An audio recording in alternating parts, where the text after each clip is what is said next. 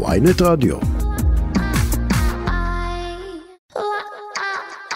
עכשיו ב-Y-radio, שיחות בגן עדן, עם פריידי מרגלית ואלימור הניג.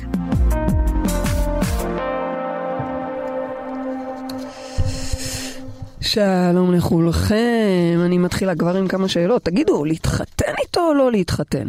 ללמוד פסיכולוגיה או מחשבים? להישאר בישראל או לעבור ליוון? להתפטר או להישאר בתפקיד? מי קובע מה נעשה? האם יש לנו אחריות על המעשים שלנו שהכל מכתוב וחתום מראש? האם יש בכלל טעם לנסות לשנות? שלום לכולכם, כאן מול פני וואי רדיו, שמחות להיות כאן איתכם בעוד תוכנית של שיחות בגן עדן, תוכנית העוסקת בתודעה, בחיים ומה שביניהם. היום בפתחה של שנה חדשה בחרנו לגעת בנושא הכל מכתוב, ולהבין לעומק עד כמה יש לנו יכולת בחירה חופשית עם הכל מכתוב מראש, שזה מאוד מעניין. איתכם אלימור הניג, מנחה את השידור, ולצידי אשתי אהובה, מייסדת את תפיסת המטאיזם וחוקרת התודעה, פריידי מרגלית. שלום אשתי. שלום, שלום. אז תגידי רבנו, מה זה אומר שהכל מכתוב, והאם באמת יש לנו אפשרות לשנות משהו מזה? אז קודם כל זו שאלה נהדרת, ובכלל תוכנית מאוד חשובה, אנחנו בעיצומם של הימים הנוראים. אני יודעת שאת לא אוהבת את השם של זה, מזכיר לך נורא, אבל לא, ימים נוראים, מלשון ימים קדושים, יש לנו באמת הזדמנות להיכנס אל תוך עצמנו, להתבונן בעצמנו, לראות דברים שאנחנו לא רואים ביום-יום, וכמובן לחקור ולהתפתח. זאת האג'נדה שלנו כל השנה, כן. אבל בימים האלה, על אחת כמה וכמה. אז באמת, מה זה הכל מכתוב? מה זה הכל מכתוב? שהכל כתוב לנו כאן. אני מצביעה למי שמאזין באודיו, הראש שלנו. כי הכל מכתוב, הכל מתוכנת ברמה של תכנות מדויק בפרוטרוט. מה, הפנצ'ר שהיה לי אתמול? רגע, שנייה. הפנצ'ר שהיה אתמול זה... שנייה. אוקיי, אוקיי. לא. כן, אוקיי. מה שמכתוב זה מבנה האישיות. זה ממש כל התחולה. מרמת ה-DNA, איך התיראי, איך האורגניזם הזה ייראה. ממש מפרט כמו במחשב. את מבינה מחשבים, נכון? יש לך שם מפרט. את לא יכולה אחר כך לכעוס למה אין לי זיכרון, או למה המסך לא מספיק חד. זה מה כתוב. כמו ה-DNA שכתוב עיניים חומות, עיניים כזה? בדיוק, זה מה שכתוב ברמת המבנה, אוקיי? משיער שחור, גובה כזה, מבנה גוף כזה, עיניים כחולות, אלה דברים שאין גם מה להתווכח איתם וגם אין מה לריב איתם, הם לא ישתנו. זה התחולה, זה המחשב. אוקיי. ועד תחולת האישיות, תכונות אופי, חוזקות, חולשות, כל הדברים האלה נמצאים שם. גם זה מכתוב? גם זה כתוב שם, כן? גם זה מכתוב שם, בטח. אני חסרת סבלנות, זה כתוב. עכשיו נתת הצדקה לזה שאת חסרת סבלנות בעצם? ברור, את חרדתית ו... אז אני לא אוכל לא להיות חרדתית לעולם? את קודם כל תביני שזה במכתוב שלך, כמו שכתוב שאת 1.70 ומלא, 1.70 ומלא, אהבתי. 1.70 ו10. לא יודעת כמה, גבוה, ורזה לא משנה מה את אוכלת, ובלונדינית לא משנה... מה את עושה במספרה? כן. אהבתי. כן, זה מכתוב. אני עד היום לא קולטת שהבלונד שלך הוא לא במכתוב. כי הוא היה בלונד פעם, מה לעשות? בקיצור, אלה דברים שהם מתוכנתים. חבל להתווכח, זה מכתוב. וכשאני אומרת מכתוב, אני בכוונה מצביעה על הראש, ולא למעלה, כי אנשים לפעמים חושבים, וואי, זה גזירת שמיים. כן. זה התכנות. אבל זה קצת מבאס אותי. אין מה להתבאס, זה התכנות, ולכל אחד יש, אגב, בתכנות תמיד יש מתנות וחוזקות, תמיד, תמיד, תמיד, כן. ולצד זה גם יש תמיד חולשות ואתגרים, תמיד. אז אין מה להתבאס. אז למה אנחנו מתרחנים את עצמנו בעצם עם כל כך הרבה עבודה עצמית? הכל מכתוב, אני חרדתית, אני אהיה חרדתית, יאללה. אז לא. מה לעשות? בפרקי אבות כתוב לנו, הכל צפוי והרשות נתונה. מה זה אומר? מה זה אומר? הכל כתוב, עד רמת הפרטים הקטנים ביותר, אמרנו, הכל שם מתוכנת, זה בדיוק כמו במסך מחשב, אין לך מה לכעוס שזה צבע כזה או צבע אחר, חד יותר או חד פחות, כנסי אחורה לדאטה, איפה שהדברים מתוכנתים. אז אכן הדברים כתובים עד רמת הפרטים הקטנים, אבל הרשות נתונה, משמע, יש לנו את האפשרות לבחור ולשנות. יש אפשרות לשנות. יש אפשרות, אנחנו קוראים לזה למשוך בחוטים, אוקיי? כן. אבל זה בעצם... למה זה, מה זה למשוך בחוטים? מה זה, זה, למשוך? זה לשחק בחיבוטים, חוט מלשון חיבוט, לשחק בחיבוטים של התודעה, לשחק בתכנות הזה. את כמתכנתת יודעת שאפשר להיכנס אחורה לדאטה, וואי, היום החזרת אותי ל... פעם תכנתת, אוקיי? אז את יודעת להיכנס אחורה ולתכנת שם אחרת. כן. אותו דבר בדיוק בתודעה. אבל אם הכל צפוי, כלומר, אם ידוע מראש מה נעשה, אז איך הרשות נתונה? איך יש לנו באמת בחירה חופשית? הרי מראש הגעתי להורים האלה, ונולדתי עם המנגנונים האלה, ועם הדפוסים האלה. מה הקטע? מי את רוצה שאני אסביר לך את היישוב שלו? הרמב"ם או איינשטיין? כי שניהם אומרים בסוף אותו דבר. אחד ברמה... אני אפתיע אותך, אני רוצה את הרמב"ם. אני אלך עם איינשטיין. ידעתי. את רואה גם זה כמו כתוב. נכון. זה בעצם אותו דבר. שניהם אומרים אותו דבר. אבל אני אביא רגע את איינשטיין, שבעצם מיישב את הסתירה הזאת באמצעות פיזיקת הקוונטים. כי מה הוא אומר? הצופה. הוא אומר את המילה צופה. ושימי לב שזה אותו... מי זה אומר? איינשטיין? איינשטיין, אוקיי? ושימי לב שזה אותם מילים של הכל צפוי. נכון. צופה, צפוי. יפה. שימי לב, איך הפיזיקה, המדע והתודעה... אחד הם. הוא אומר, הצופה הוא זה שבוחר כל פעם את התצפית. כלומר, אנחנו מכירים, חלקכם אולי שמעתם, על הניסוי של שרדינגר, המשוואה של שרדינגר, משוואה תיאורטית שאומרת שחתול... בתוך קופסה, שבתוכה יש גם קפסולה רדיו-אקטיבית. האם החתול הזה חי או מת? הקופסה סגורה. תלוי אם הוא נגע בקפסולה הרדיו-אקטיבית. בדיוק. משוואה ידועה, אני לא... משוואה פילוסופית, כן. בוודאי. התשובה היא, לפי הפיזיקה הקוונטית, כי זו משוואה בכלל פילוסופית, כמו שמה. הרגת אותך, סיפרת אותה. למה? הספרתי את זה בקצרה מדי? הרגתי את החתול? לא, אז החתול גם חי וגם מת. בעצם הכל צפוי, משמע הצופה שהולך לפתוח את הקופסה, הוא זה שיחליט האם החתול חי או מת.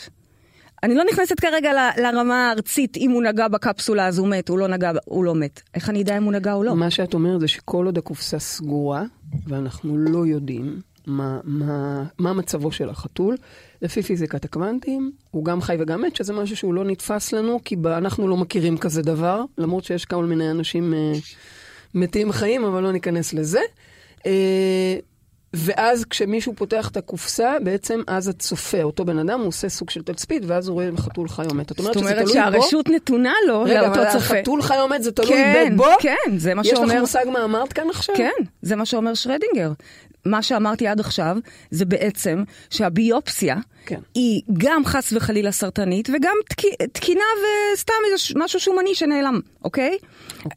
יש הריון ואין הריון, באותו חודש. אני לא יודעת, אבל הצופה יחליט. הצופה זה אנחנו, וזה במקרה... קיבלתי את המשרה שרציתי או לא קיבלתי, הוא עזב אותי או לא עזב אותי. זאת אומרת, אנחנו עושים את התצפיות, את הבחירות, את התוצאות של מה שקורה בחיים שלנו. אגב, לא של מישהו אחר, כי דיברנו פה על החתול, ואני מחליטה מה... אבל בעצם את אומרת ש... זה החיים שלי. כן. אוקיי, החתול, לצורך העניין, הוא הביופסיה שלי, או הבן זוג שלי, או העבודה שלי. אז זה קשור אליי. ולכן, הרשות נתונה, נכון, הדרך רצופה בחירות. כל החיים שלנו פה זה מסע אחד גדול. את אמרת, למה לתרחן? באמת למה? מסע שלם של תרחנות, זה המשחק. תרחנות אני אומרת במרכאות, כי זה המשחק. כן. מלא בחירות, וכן, הכל צפוי, זה כתוב, מכתוב.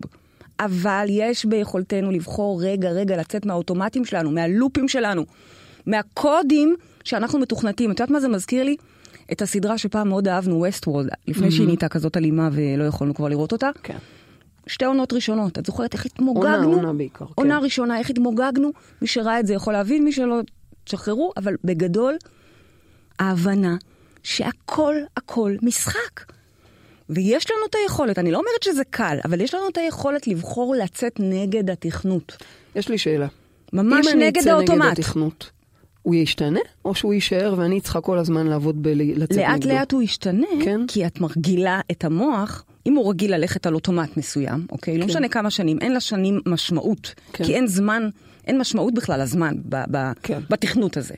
מה שמשנה הוא שזה התכנות, ולכן הוא הולך שוב ושוב ושוב, וזו ברירת המחדל. ולאט לאט כשמתחילים לשנות, ועובדים על זה, והופכים את זה לאורח חיים, בסופו של דבר ההרגל מחוות ומשנה את החיוותים. אבל תראי אותי. אנחנו מושכים בחוטים, זה הכוח של מודעות. תראי אותי, אבל אני עובדת על החרדות שלי כל החיים. ותראי אותך? תראי אותך. אבל הנה, אני מכירה אותך 10 שנים. נכון, אדם אחר. מה זאת אומרת? אדם אחר. אדם אחר. בדיוק. אבל לפני שבוע, כשחוויתי התקף חרדה, אחרי כל כך הרבה זמן שלא, פתאום הרגשתי שוואלה, את יודעת מה, אני בשנייה חזרה שם. נכון שזה לא אותו דבר, נכון. נכון, די את עצמך. אבל החוויה היא הייתה... די את עצמך. מתי פעם האחרונה שהיה לך התקף חרדה? הרבה שנים. אוקיי. זאת אומרת, וכשאנחנו הולכים 10 שנים אחורה, נכון. לתקופה שזה היה צפות. אין מה להשוות. אין מה להשוות. אנחנו מתפתחים, אנחנו נהיים אנשים אחרים. כן, לעולם המכתוב הזה יהיה שם ברקע. כן. כמו צלקת. את מדברת על החרדות, אז אני יכולה לדבר על הדכדוך. כן. מגיע החורף, המצב רוח שלי יורד, האנרגיה שלי יורדת, החיוניות והתפוקה שלי יורדת. Mm-hmm. אוקיי. דע את עצמך, זה, תכיר את עצמך, קודם כל תבין מה המכתוב שלך, ואז אתה יכול לבחור איך להתנהל עם זה. אתה יכול להגיד, אוקיי, זה מה שמכתוב. אני לא אלחם יותר בגוף שלי. כשהבנתי את זה לפני 10 שנים, הפסקתי להילחם. אני הרי לעולם לא יהיה יותר גבוהה, או בלוק שחלמתי בגיל 16. זה לא יקרה. זה אני, ואיזה יופי שזאת אני. זאת אומרת, מה שאנחנו יכולים לקבל את המכתוב הזה, נהדר. ואיפה שאנחנו לא יכולים לקבל, כי זה בלתי נסבל, כי יש פה חיה רעה, כי יש פה מישהי חסרת סבלנות, פתולוגיות. כי יש פה פתולוגיות קשות, תעבדו, תשנו, ותראו את התוצרים במיידי. אבל זה לא קל לבחור בטוב, זה לא קל לבחור נגד האוטומטים שלנו. מה את חושבת, שכיף לי להיות חרדתית, שכיף לי... מה? א', זה לא קל, זאת עבודת חיים, וב' אני אומרת, לעולם יש שם את המכתוב הזה, זאת אומרת, לעולם יש שם את ה... כמו צלקת, כמו רקע, וצריך להכיר ולהבין את זה.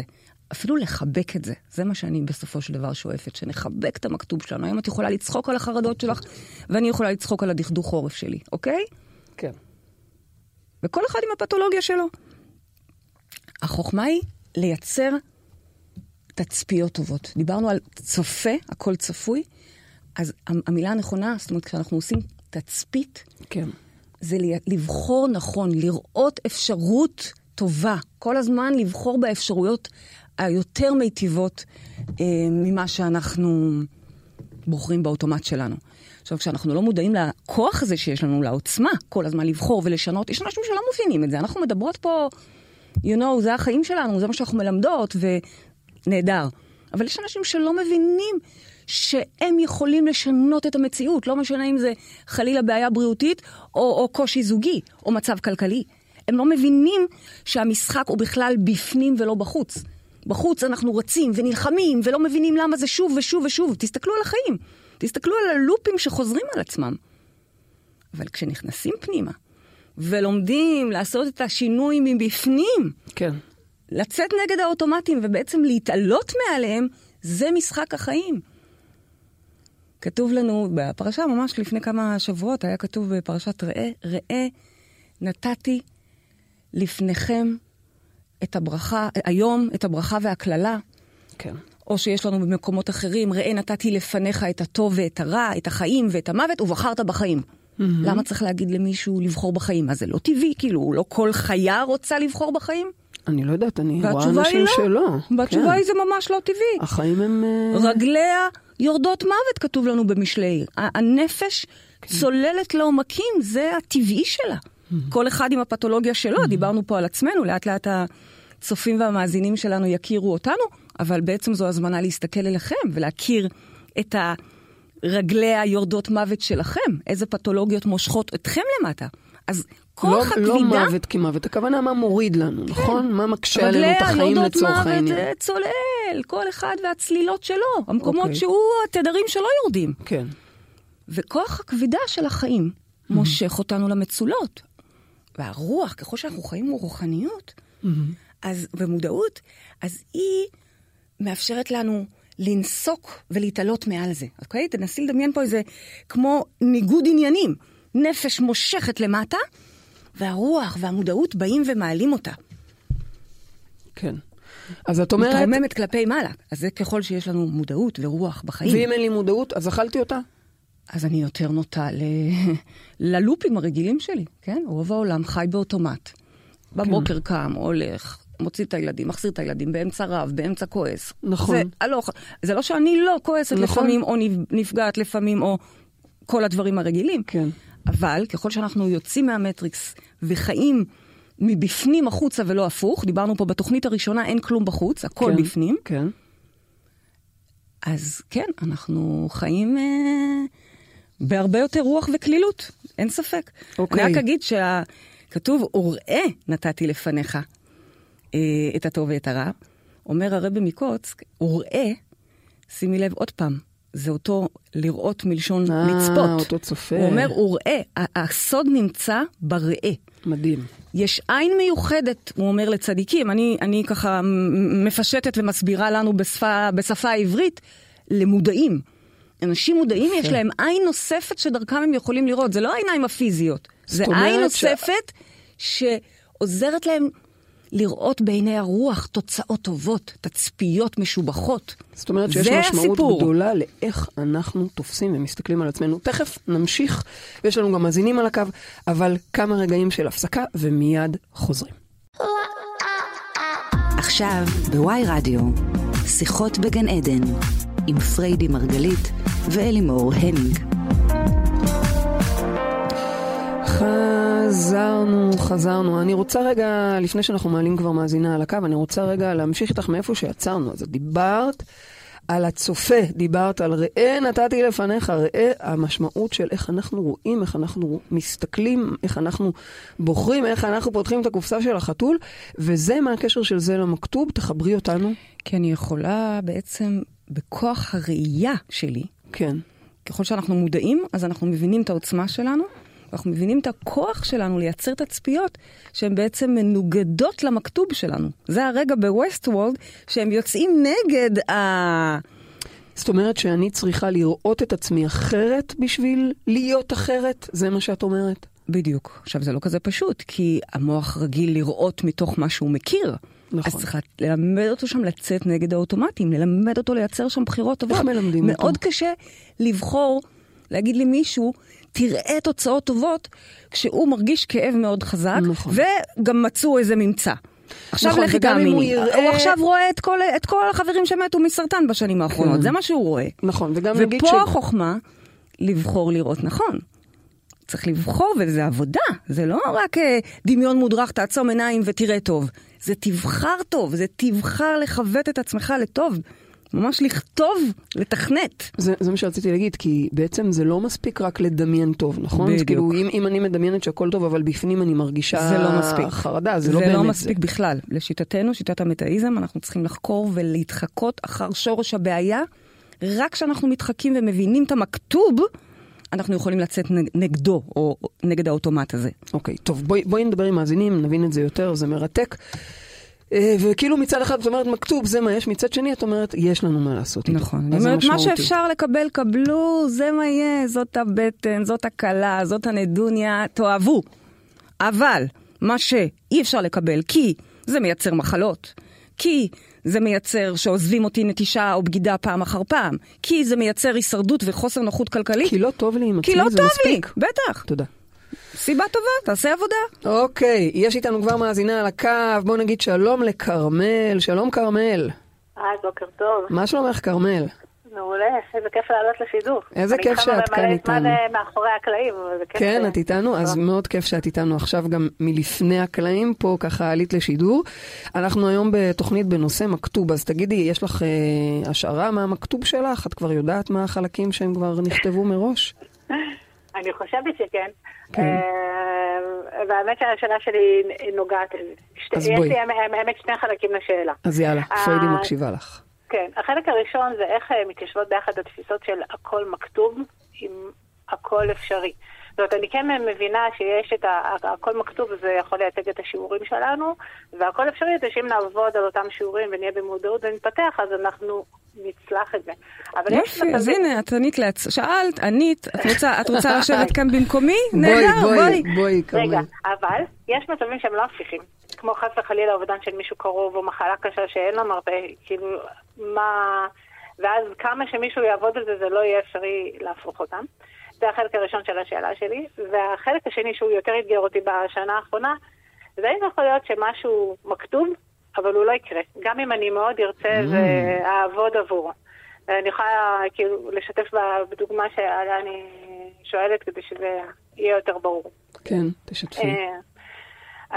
אני הרבה שנים בעבודת מודעות, ובשנים האחרונות אני התחלתי לתקשר. אני גרושה עם שני ילדים, ולפני שהגיע בן זוג הנוכחי לחיים שלי, שיש לנו זוגיות מדהימה כבר 3.5 שנים, והיא תמשך עוד הרבה זמן, אני תקשרתי אותו. אני פשוט ראיתי אותו כמו חזיונות, ואחד הדברים שראיתי זה ראיתי אותנו ביחד עם תינוקת משותפת. והתקשור הזה הגיע לחיים שלי עוד הרבה מאוד פעמים אחר כך בביתים שונים, גם אחרי שהבן זוג היה בחיים שלי, והוא הגיע אליי גם לאנשים שאפילו לא שאלתי אותם על הנושא הזה, פשוט המסרים היקום כל הזמן הביאו לי את זה. ובאיזשהו שלב אני מאוד, אם בהתחלה זה היה נראה לי רחוק ממני, באיזשהו שלב מאוד רציתי את זה. מאוד, ממש זה בער בי, ואני ידעתי שאמורה להיות לי עוד תינוקת איתו. ודיברתי איתו על זה הרבה פעמים, ופתחתי את זה בצורה מאוד אותנטית וחשופה וגלויה, וזימנתי את זה ומשכתי חוטים ועשיתי עבודה על זה, והדבר הזה הוא היה כנה מההתחלה שהוא לא בעניין, הוא בן 47, הוא לא רוצה עוד ילדים, הוא לא הוליך אותי שולל. די, תפסיקי, למה אתה אומרת צודק? צודק? היא רוצה, מה? נו, אוקיי, אז מה השאלה? הוא גם לא חסם אותי, הוא אמר, אתה רוצה ללכת אצלי לבד, אבל אני ידעתי שזה הפרק את הזוגיות שלנו, ובסוף אני בחרתי לרדת מזה, עם הרוב שזה גרם לעימותים... בני כמה ילדים שלך? 13 ו-15. עכשיו אני יודעת מה תגידי לה. עוד דקה בצבא, מה יש לך? עכשיו את חוזרת אחורה. אבל זה לא השאלה, זאת לא השאלה אם לעשות יכולה להיות שמשהו כתוב. השאלה הוא שאני חשבתי שזה מכתוב, אז אני רוצה להסביר לך. וזה לא קרה. אז אני אגיד לך, קרמל, אני אתחיל מהשאלה הזאת, כי נראה לי שעל השאלה הקודמת ענית לעצמך, או שאת עדיין רוצה שאני ארחיב קצת. אני אתחיל מהסוף. לא להרחיב בקצרה, כן.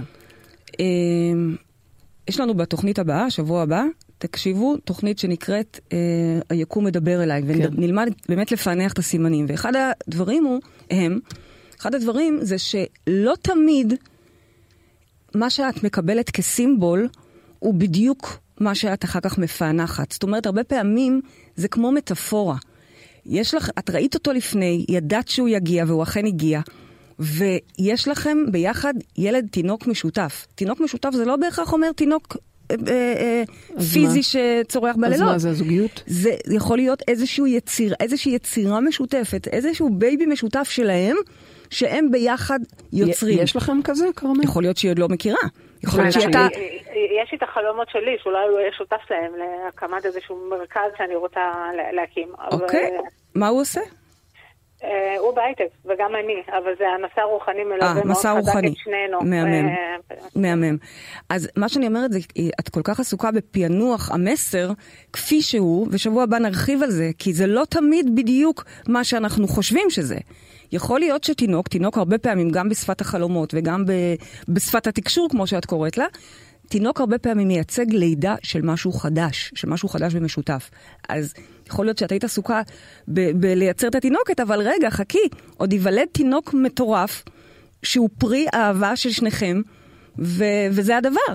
יכול להיות. אז אני ככה רק מסיטה טיפה. זה יכול להיות, אבל נגיד גם את איזשהו נומרולוג שהייתי אצלו, והוא שואל אותי כמה ילדים יש לך? הוא אומר שניים, הוא אומר לי, אבל אמור להיות לך שלושה. הוא אומר, איפה השלישי?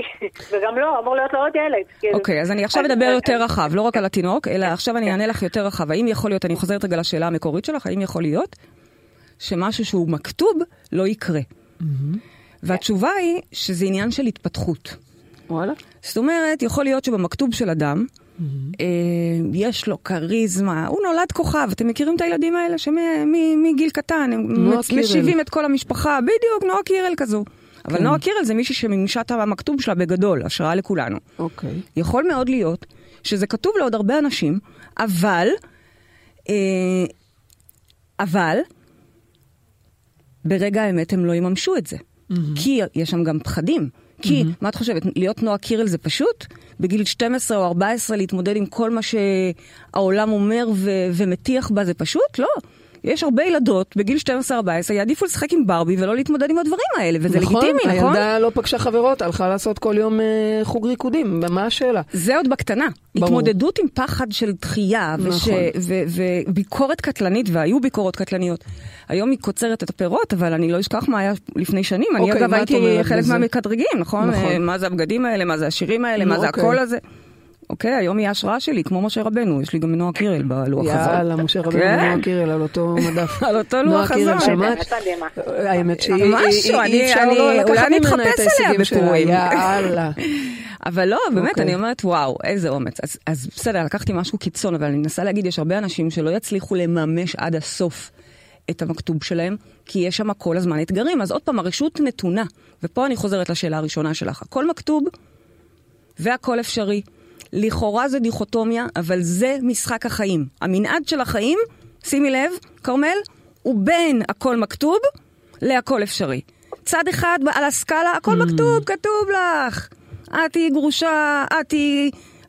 מלא דברים, בסדר?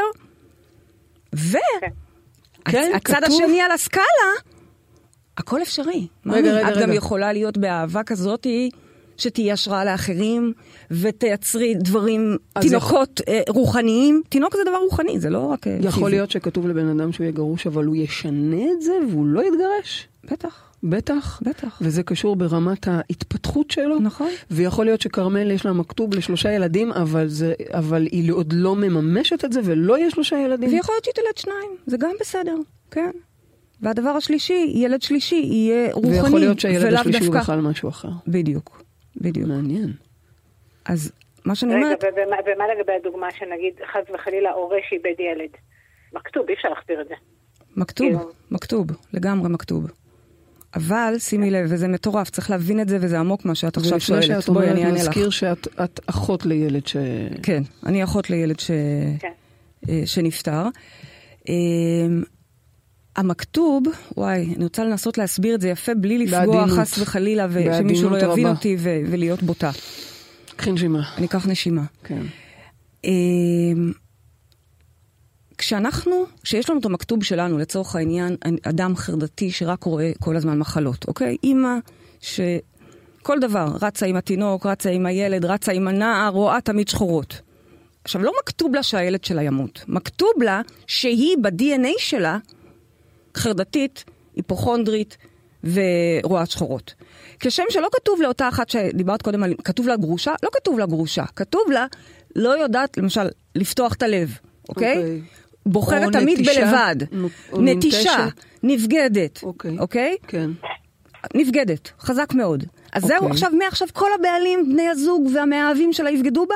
התשובה היא, כל עוד היא לא תצא נגד האוטומט שמכתוב לה, כן. איך היא תצא נגד האוטומט? איך היא תצא? עכשיו כשהיא מצאה אהבה, והיא שמעת את השיחה הזו, והיא אומרת, וואו, הנה יש לי פה הזדמנות. אגב, כל השנה יש לנו את ההזדמנות, זה לא רק עכשיו. עכשיו זה פשוט...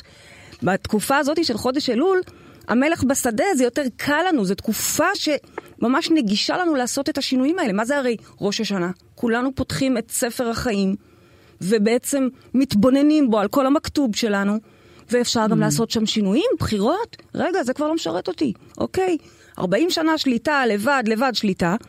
עכשיו בא לי להתמסר. זה נגד כל האוטומטים שלי. אבל זה נראה לי כל המכתוב. איך עושים את זה? עושים את זה.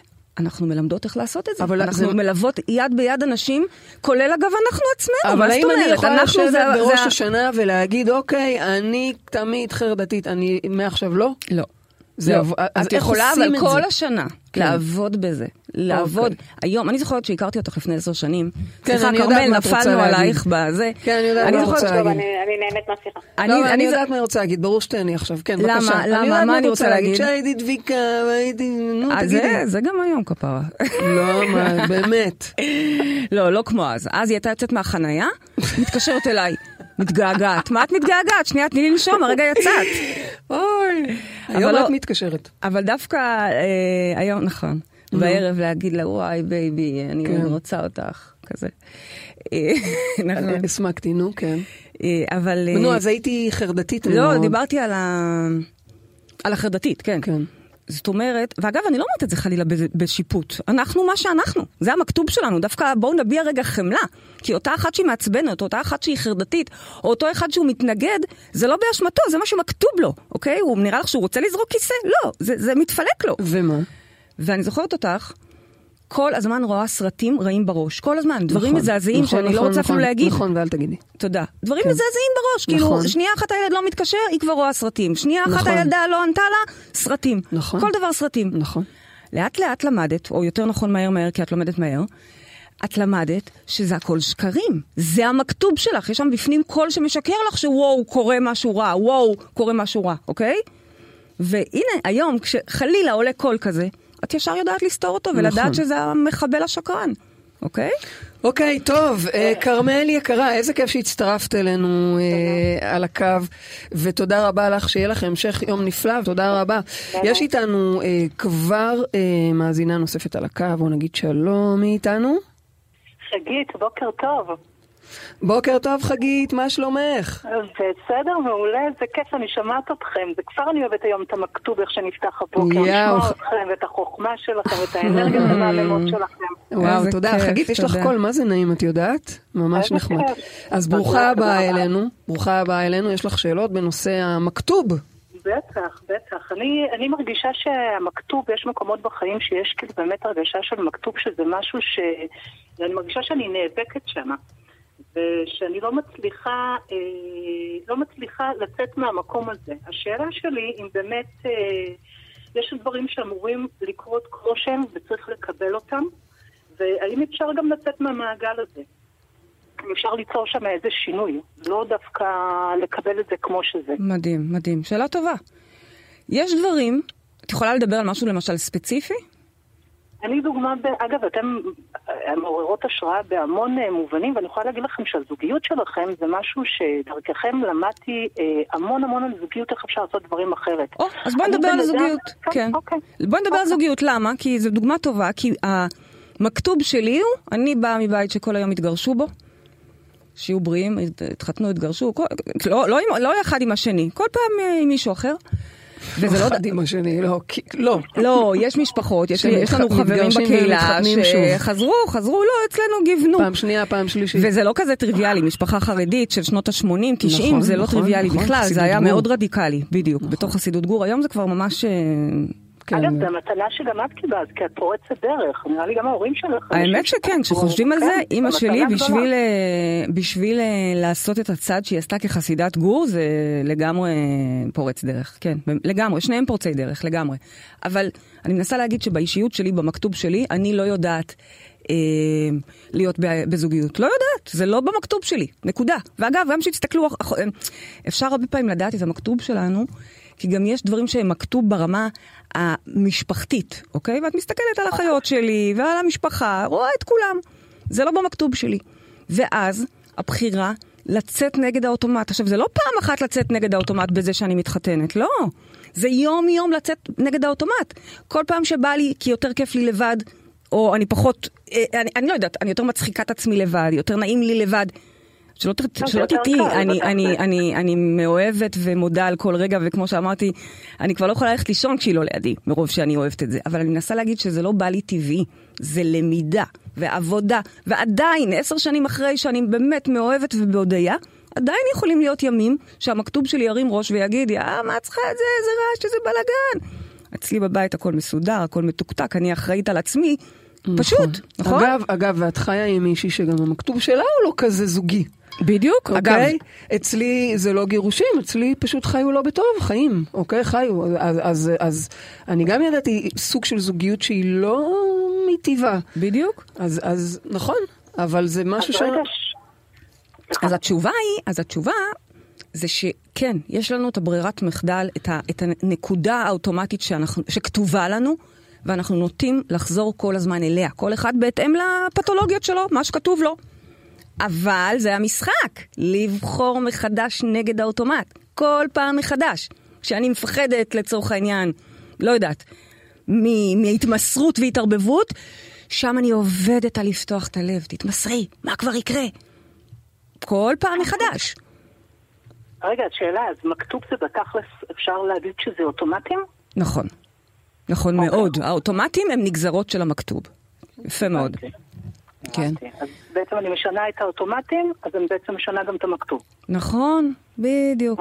זה החוכמה. אנחנו נכנסים לאוטומטים, במיוחד בתקופה הזאת של חשבון נפש. למרות שאצלנו אנחנו חיים בחשבון נפש תמידי, חודש אלול כל השנה. אבל אנחנו מתבוננים רגע על משהו שעין לא מודעת, הייתה רואה בזה אוטומטי, בכלל לא רואה שיש פה זמן תגובה שלה, והיא אמרה לו, והוא אמר לה. היא רואה רק שהוא בגד, או ננטש, או whatever. עין מודעת, דיברנו פה בתחילת השידור, והוא ראה, עין מודעת מתבוננת לעומק, בוחנת, רואה, ואז בוחרת איזה תצפית לייצר. אני רוצה להתחבר למה שחגית אמרה. חגית, מרשה לי להוסיף ולשאול? יופי, אנחנו יחד עכשיו שואלות. אני רוצה לשאול, את יודעת, קודם כל, לפעמים זה חזק מאיתנו. למשל, אם אני נעלבי כל הזמן, אוקיי? או אם אני רגילה שאני ניקח את המכתוב, אם אני באה מבית שהדינמיקה הזוגית היא לא דינמיקה מפרגנת, אז זה מה שאני אייצר כל הזמן. נכון. אז זה האוטומט. נכון. אוקיי? אז כל הזמן... זה מה שראיתי. בדיוק. אז כל הזמן זה יעלה ויחזור, ואני אעבוד על זה, ואני אעבוד על זה, ואני אעבוד על זה. זה אינסופי קצת, לא? כן, אבל כמו שחגית אמרה מאוד נכון, ככל שעובדים על האוטומטים, המכתוב משתנה. זאת אומרת שאני יכולה לשנות את הסיפור הזה? כן, אנחנו מחוותים את זה אחרת. ושוב, זה עבודה, שזה לא יישמע כמו איזה קסם, זה עבודה, אבל זו בחירה. אבל אני יכולה לשנות את המכתוב הזה, ממש, המכתוב פתאום לא יהיה כבר כזה. בטח, יש סיפורים לפעמים מצמררים אצלנו. חגית, אני רוצה שהיא תחתום על זה. יש סיפורים... תדעי לך שאני עולה לי חיוך חנק. בטח. הנה, נפטרה, את יודעת. מה השאלה? למה אני כל שנה... 10 שנים של עבודה. רגע, אבל למה אני כל שנה עושה, פותחת, יש לנו מעמד של שינוי חוזה? למה? כי אנחנו פותחים את החוזים ומשנים. למה אנחנו מושכים חוזים? חוזה זה שינוי מכתוב? גם, אבל לא רק. גם היום שאת מושכת חוזים, גם היום שאת בוחרת לא להיעלב כשאת נעלבת. כן. או לא להיסגר כשאת ננעלת. אפילו לזהות איזה דפוס, זה כבר התחלה. דיברנו על זה שאיך אומר קרל יונג, עד שלא תהפוך את התת מודע שלך למודע. יענו, שים את הלא מודע הזה על השולחן. כן. עד אז, הוא ינהל אותך. הוא ינהל את חייך, ואתה תקרא לזה גורל. נכון. זה החיים שלי. אז הכל, ואני אומרת את זה עם סימן קריאה, כולל מחלות פיזיות, לא עלינו. כולל בעיות רגשיות. הכל זה דברים שניתנו לנו כדי להתבונן ולהפריך, כדי להתבונן ולצאת נגד האוטומטים. בסוף הכל זה שדים פנימיים שאנחנו רוצים להתבונן להם בעיניים ולהגיד, לא פוחד ממך. עבדת עליי. למשל עלייך, השקרים עבדו 40 שנה, 30. נכון. עד שיום אחד אמרת, לא מאמינה לכם יותר. לא מוכנה להאמין לכם. בדיוק. זה לא מאמינה, זה לא מוכנה להאמין ואני עובדת בזה. נכון, מה אמרת חגית? אלא פתאום עולה לי שאולי אפילו המכתוב אפשר להפוך אותו לתמרור, כי במקום שאני בלוט וחוזרת מלא פעמים, יש מצב שזה דפוס שלא זיהיתי, אז כאילו זה דווקא המקום שכאילו... נכון, לתפיסתנו סוג של ברומטר, כן? ברומטר, אם אני דחויה ודחויה ודחויה, אז וואלה, תסתכלי רגע פנימה, מה? כולם דוחים אותך? מה? אני רוצה אבל להוסיף ולשאול עוד שאלה אחת. מישהו פה כתוב לו, דחוי. אבל אם אני, יש לי את הנעלבי הזה, איך אני יכולה לראות בעיני רוחי משהו אחר? זאת אומרת, ראה. כל הזמן לראות אחרת. זה לא חוכמה להיעלב ואז לשנות את זה ללא להיעלב. זה חוכמה מראש לא לייצר את זה. שנייה, אבל זה עניין של תרגול. אז את קודם כל מעלה את זה למודעות פתאום רגע, מבינה שוואלה. מכתוב לי, זה בכלל אני. Okay. חשבתי שזה העולם, חשבתי שזה אמא שלי, שזה הגנים שלי. אז כן, זה גם הגנים שלך, וזה גם אמא שלך, וזה גם העולם, זה הכל. חלק מזה. אבל כל אלה זה בעצם השתקפויות של הפנים, של אותו מכתוב, של אותו תכנות. Okay. אז המודעות לזה זה דבר ראשון. ואז, ואז מתחילים לעבוד על זה. נגד האוטומט זה עבודה. ואז עובדים, ובאיזשהו יום זה נהיה כבר האוטומט החדש. אני כבר לא יכולה לחזור 10 שנים אחורה ולהיות לבד, כמו שאהבתי כל כך להיות לבד. אין לך אפשרות לזוז ממני, את לא נותנת לי לזוז לך שנייה. ברור, אני רק זזה, את כבר... זה כבר האוטומט שלי. אני רק זזה, את כבר מתקשרת אליי. בדיוק, זה כבר האוטומט.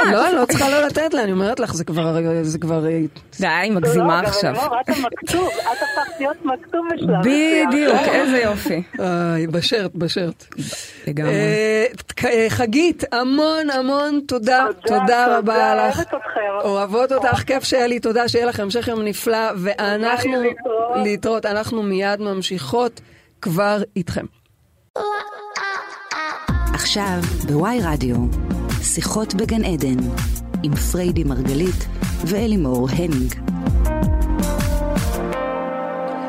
חזרנו אליכם, אנחנו פה בתוכנית בנושא מכתוב, היה פה הרבה דברים מאוד מעניינים כבר שאמרת לנו רבנו, אני רוצה לשאול אותך, אנחנו ממש עוד מעט מסיימים, האם את יכולה לתת לנו דוגמה למכתוב שהשתנה?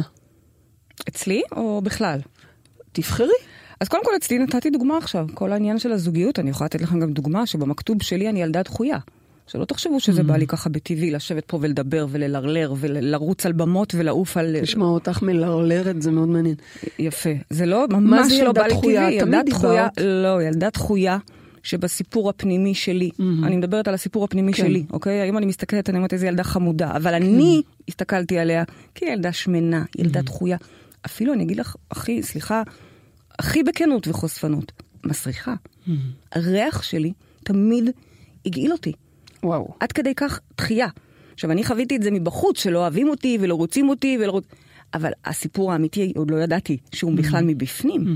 וזה משהו שעבדתי עליו ושיניתי אותו. איך שינית את העניין של הריח, למשל? הריח שלך השתנה, או שפתאום את פירשת את הריח שלך אחרת? אני פתאום הבנתי שריח, כשהתחלתי ללמוד, גם, אבל אני התחלתי ללמוד, כשהתחלתי לטפל, לפני עשור, פתאום התחלתי ללמוד שלכל פתולוגיה יש לה ריח. אדם שיש לו דחייה, אז הוא מפחד שהוא מריח. ככה הייתי מסניפה את עצמי, אבל לא בקטע טוב, אוקיי? בודקת. בודקת ונבהלת.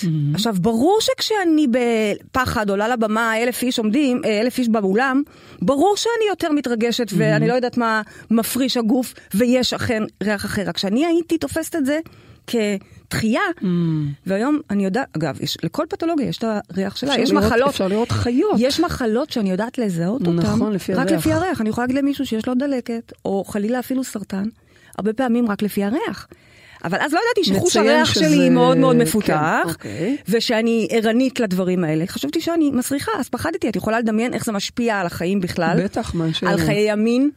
אני לא יודעת על חיי המין. חיי המין השתנו. אכן.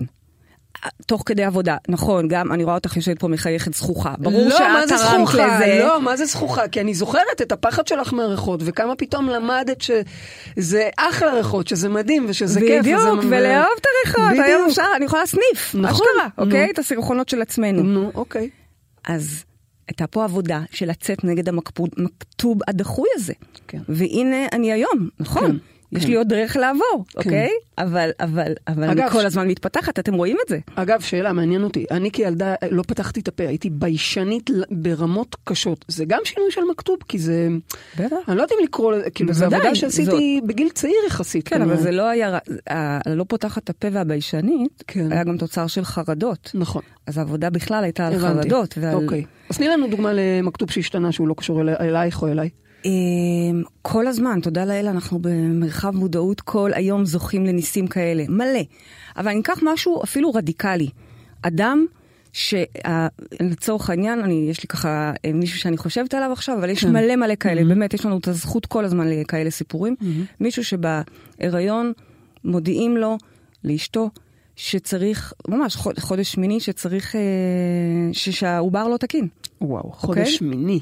סוף הריון כבר. מה אומרים לו לעשות? סוף הריון, יש ממצא במוח. כן, כן, כן. אוקיי, אוקיי. וכמה רופאים אומרים את זה? אין, זאת אומרת, הוא הלך לרופא, וקיבל עוד second opinion, מה שנקרא, ואומרים אותו דבר. ואז הוא נכנס פנימה, התקשר אליי, אז אני זוכרת, בהיסטריה. ואני אומרת לו, שנייה, תחזור לכלים, תחזור לבסיס. יש לנו כלים, יש לנו מתודולוגיה, תיכנס פנימה, תבין רגע, למה יצרת את זה? עכשיו, על פניו, מה זה? הוא יצר את זה? שההיריון הנחשק הזה, חלילה, יש בו פגם וצריך להוריד אותו? זה אפילו אולי מכיס קצת. נכון, לא? אני מרשה לעצמי להגיד לו את זה, כי הוא תלמיד ותיק, ואני אומרת לו את זה. כן. והוא עושה את העבודה, והוא חוקר, ותוך שנייה, לא צריך הרבה זמן, הוא מבין בדיוק מה קרה שם, אני לא אכנס למה קרה. למה? אבל תני דוגמה, מה מבינים? אוקיי, אז הוא מבין שקשה לו בזוגיות. אוקיי. ושממש קשה לו, ברמה שהוא אפילו חושב לרגעים של אימא, אולי נכנסתי לזה מדי מהר. זאת אומרת שפתאום משהו בו לא היה בטוח בתינוק. הם התאהבו, ותוך דקה גם עשו את ההיריון, שזה היה נס בפני עצמו, כי שניהם מבוגרים, אבל לא משנה. אז עוד יותר ההיריון נחשק, את מבינה? לא הגיוני להוריד כזה דבר. אבל כן, היה לו את הפחדים האלה, את הערעורים האלה. והערעורים האלה הם אלה שיצרו את הסיטואציה הזאת. כן. ערעורים של אולי עשינו את זה מדי מוקדם, ואולי סתם התחייבתי פה, ואולי. בגלל שאנחנו... אני אומרת לו, תעשה בחירה. תעשה בחירה. אתה רוצה את האישה הזאת ואת הזוגיות הזאת ואת הילד הזה, את הילדה הזאת? ברור שהוא רוצה. הוא עושה עבודה. ידע מיד שהוא רוצה? מיד הוא ידע, כן. נכון, קצת התמרמר, קשה, אנחנו קוטרים, you know, אבל שנייה, בטח שאני רוצה. אני אומרת לו, יופי, אז עכשיו תפתח ספר טלפונים רנדומלי, לא מעניין אותי מי זה יהיה החוות דעת, כי הרי בסוף זה הוא, כן. שיקבל את התשובה דרך הרופא הנבחר, אבל זה לא משנה באמת מי הרופא. כי את מלמדת שהכל זה מראה למה שקורה בתוכנו. אז תפתח, לך לרופא שלישי, עכשיו, לא אכפת לי מי הוא, כן. אחרי שעשית בחירה ומשכת חוט שהכל תקין, והוא יגיד לך שהכל תקין. וכך היה. ולהיום, לראיה, היום לירי בת 6 כבר, אוקיי? זה בסדר, זה סיפור ידוע, הוא עומד ומספר את זה על הבמות שלנו, אוקיי? אחרי זה כבר יש להם עוד תאומים. אבל אני מנסה להגיד, אנחנו יכולים להפוך מכתוב ברמות הגבוהות ביותר, כשאנחנו יודעים לעבוד נכון, אמיצים מספיק להתבונן לעומק, ואז הוא ראה להיות הצופה. בקיצור, שהרשות נתונה לו, לבחור קיים בנו, אבל אנחנו צריכים לעבוד. כל הזמן. כל הזמן, עבודת חיים. לבחור, לראות כי טוב, לראות כי טוב. בואי קחי אותנו לסיום התוכנית שלנו, ספרי לנו מהי משימת השבוע שלנו. אני רוצה שקודם כל נתבונן ונראה בכלל מה המכתוב שלנו. קודם כל נבין שאנחנו רואים את הלופ הזה שחוזר על עצמו, לא בכעס או בשיפוט, להיות בחמלה, אבל לראות רגע את המכתוב, מתקדמים ומיטיבי לכת, שיש להם גם את סט הכלים ויודעים לעשות עבודה, יכולים גם לנסות להתעלות מעל זה. אבל גם אם אתם רק מסתכלים על המכתוב ומבינים אותו, אוי, אז אני לא יודעת להיות בזה וזה, פלא שאת כל הזמן מתפטרת, או פלא שאת כל הזמן מתחילה דברים ושומטת, זה המכתוב. עכשיו, זה לא אומר שאת צריכה לשמוע עד סוף ימייך, אבל קודם כל חמלה. חמלה, אוי, זה מה שכתוב, מאמי. ועכשיו, לצאת במודעות נגד האוטומטים. פשוט להתחיל להיות במודעות, להתבונן ולהתחיל לשנות. ככה כמו... ממש, לפרום את האוטומטים. בדיוק. באתי להגיד סריגה, אבל זה יותר פרימה. נכון. אוטומטים שטובים לנו, בואו נשמר. מי שמכור לספורט, אני לא מכירה כאלה, אבל מי שמכור לספורט ומבשל בריא, מהמם. אבל אוטומטים שלא תורמים לנו, בואו נשחרר. תודה רבה, פריידי מרגלית. איזה טרק יפה של הללויה. הגענו לסיום התוכנית שלנו. תודה לוואי רדיו, תודה לעורכת טס גדות, ותודה לטכנאי שידור ניר שפירא, תודה לכל מי שהתקשר. תודה לכם, מאזינים וצופים יקרים שלנו. תודה לך, אשתי האהובה, איזה מכתוב את, יא אללה שלך. את חתיכת דוגמה לשינוי של מכתוב. פריידי מרגלית. תודה. תודה רבה. אנחנו נתראה בתוכנית הבאה שלנו בשבוע הבא כרגיל, ואם אהבתם אז אתם מוזמנים להפיץ את התוכנית לכל עבר. זו הדרך שלנו לייצר כאן עולם טוב יותר לכולם. אז תעבירו בוואטסאפ לחברים שלכם, שתפו ברשתות החברתיות, תעזרו לתוכנית הזו להגיע לכל אדם. ועד התוכנית הבאה, אל תשכחו שגן עדן זה כאן. הללויה.